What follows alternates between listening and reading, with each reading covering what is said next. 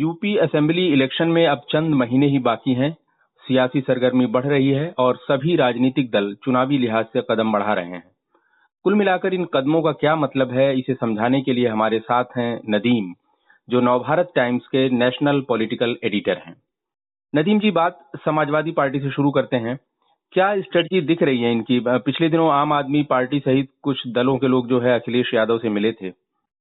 Akhilesh ji, Samajwadi party के हक में जो प्लस पॉइंट जा रहा है वो ये है कि एक जन धारणा बनती दिख रही है या बन गई है कि यूपी में अगर बीजेपी से किसी की भी लड़ाई होगी तो वो समाजवादी पार्टी से होगी। तो समाजवादी पार्टी के पक्ष में सबसे मजबूत बात यही जा रही है। समाजवादी पार्टी को ये लग रहा है कि कहीं उसके चुनाव के वक्त उसके खिलाफ जो माहौल बनता है कि ये यादवों की ही पार्टी है, वो मुसलमानों की पार्टी है, तो उससे बचने के लिए उसे किसी एक अपर कास्ट चेहरे वाली पार्टी की जरूरत है।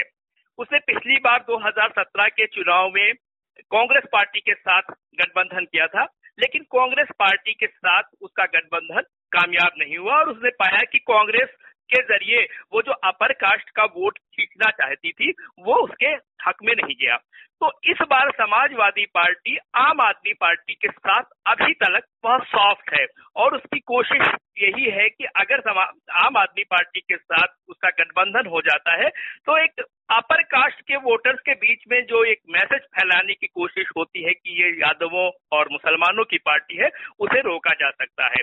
आम आदमी पार्टी के साथ उसके एक फायदा ये भी है कि वो कांग्रेस जैसी सीटें नहीं मांगेगी। कांग्रेस ने पिछली बार लगभग आधी सीटें मांग ली थी, लेकिन आम आदमी पार्टी आधी सीटें यूपी में नहीं मांगेगी। 403 असेंबली की सीट में उसको 200 सीटें नहीं चाहिए होंगी। आम आदमी पार्टी को 20-25 सीटों के अंदर उसको उसकी बात बन जाएगी।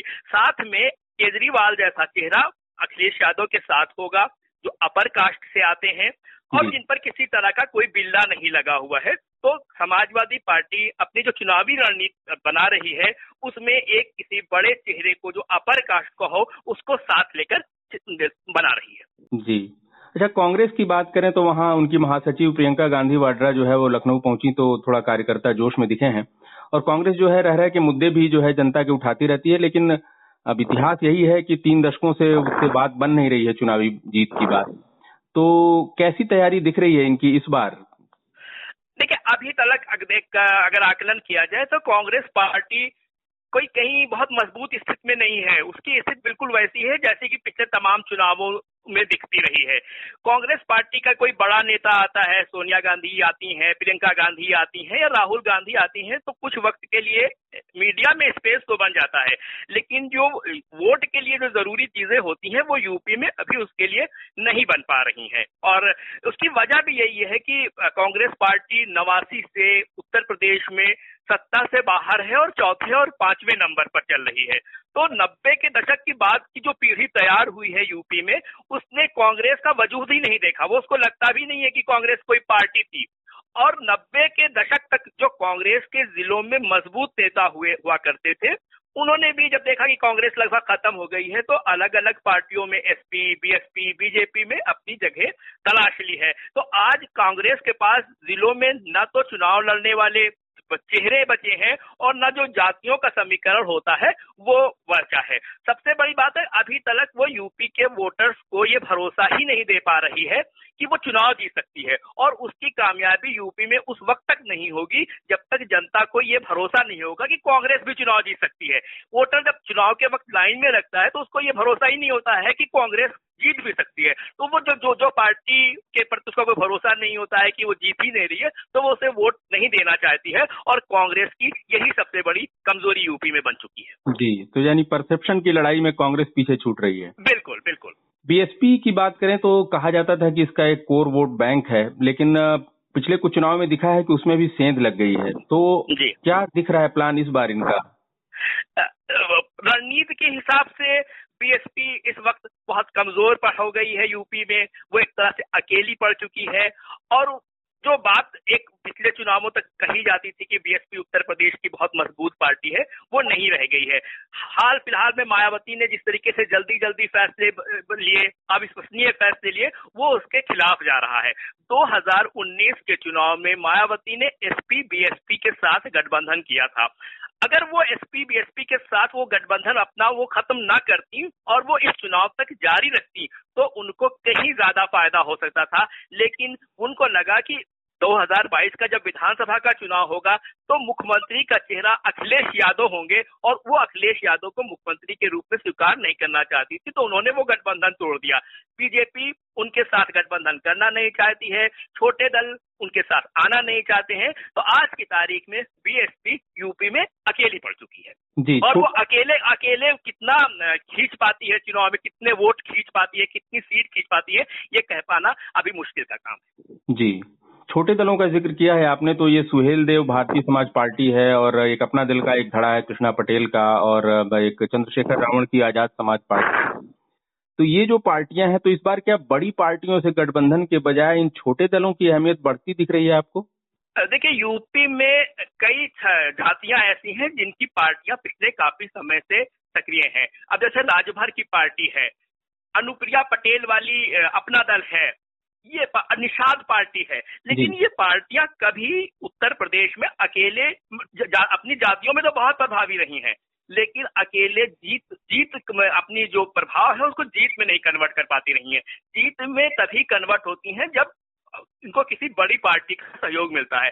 अब अगर आप अनुप्रिया पटेल के अपना दल को ही लें तो जब तक सोनेलाल पटेल जी जिंदा थे वो खुद कभी चुनाव नहीं जीत पाए। उनकी अधिकतम सिर्फ 3 सीटें उन्हें एक चुनाव में मिली थी, लेकिन सोनेलाल पटेल जी कभी खुद सांसद या विधायक नहीं बन पाए थे। लेकिन उनकी बेटी अनुप्रिया पटेल ने बीजेपी के साथ गठबंधन किया और आज उत्तर प्रदेश की एक बड़ी ताकत बन चुकी है। केंद्र में वो मंत्री हैं और उनके यूपी में 9 विधायक हैं। इसी तरह से राजभर की जो पार्टी ओम प्रकाश राजभर की थी, वो भी अपनी जात में बहुत प्रभाव रखती है, लेकिन उत्तर प्रदेश में उसकी ताकत तभी बढ़ी जब राजभर ने भारतीय जनता पार्टी के साथ गठबंधन किया और उनके पिछले चुनाव में 4 विधायक जीते और उसके बाद राजभर योगी सरकार में मंत्री बने। बाद में अलग बात है कि वो टिकट चले गए। तो ये पार्टियों की कामयाबी उसी वक्त मतलब जीत में बदलती है जब वो किसी बड़ी पार्टी के साथ जाती है।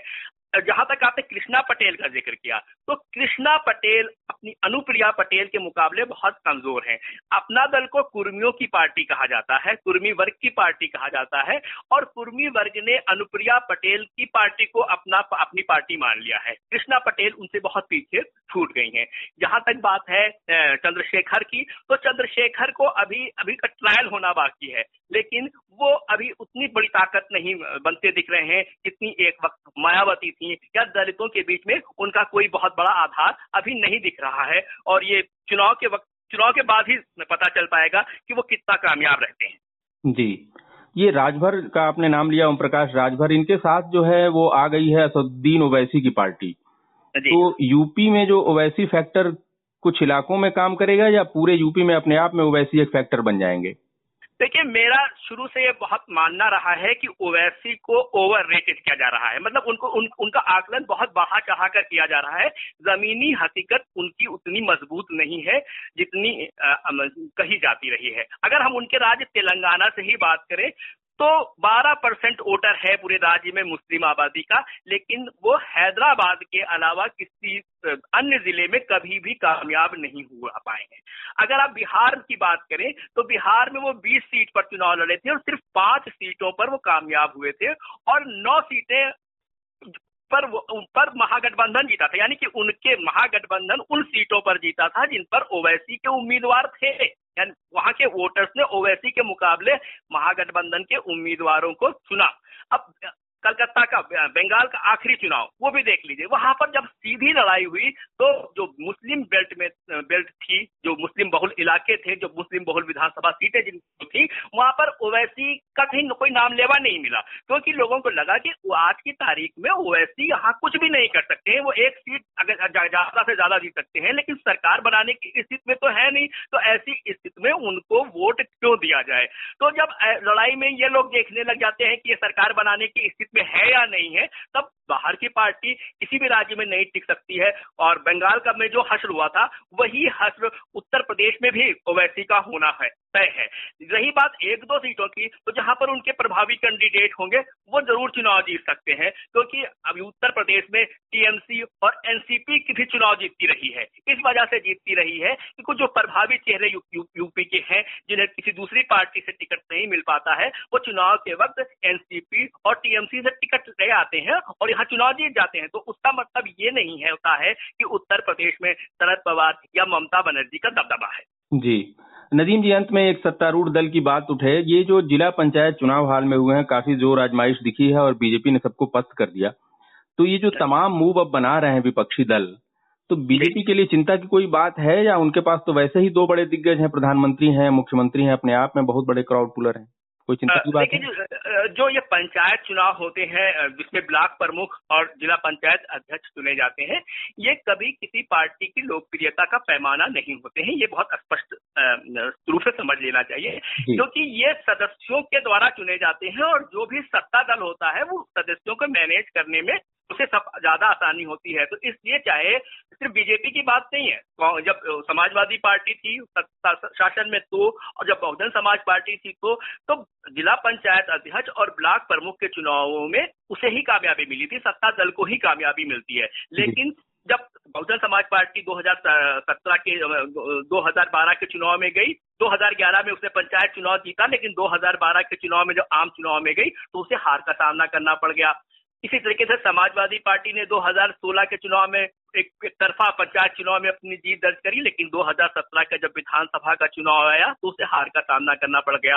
तो ये एक पैमाना नहीं होता है, लेकिन आज की तारीख में भारतीय जनता पार्टी के खिलाफ चाहे जितनी बात कही जाए कि कोरोना प्रबंधन में वो फेल हो गई, बहुत लोगों को नुकसान हुआ है, आज की तारीख में बीजेपी मजबूत है। आज की तारीख में जिसको भी लड़ना होगा बीजेपी से ही लड़ेगा। ऐसा नहीं है कि बीजेपी नंबर 2 पर हो गई है, कोई पार्टी और है, बीजेपी को किसी से लड़ना पड़ेगा। दूसरी पार्टियों को आज की तारीख में बीजेपी से ही लड़ना पड़ेगा। जो मोदी फैक्टर है वो भी यहाँ प्रभावी है और योगी फैक्टर भी प्रभावी है। जी, तो अब आप ये कुल मिला के इस बातचीत का मतलब ये निकल रहा है कि बीजेपी सेंटर में है, उसके चारों तरफ बाकी सबको उससे लड़ना है, तो इसलिए बाकियों का वोट बिखरेगा।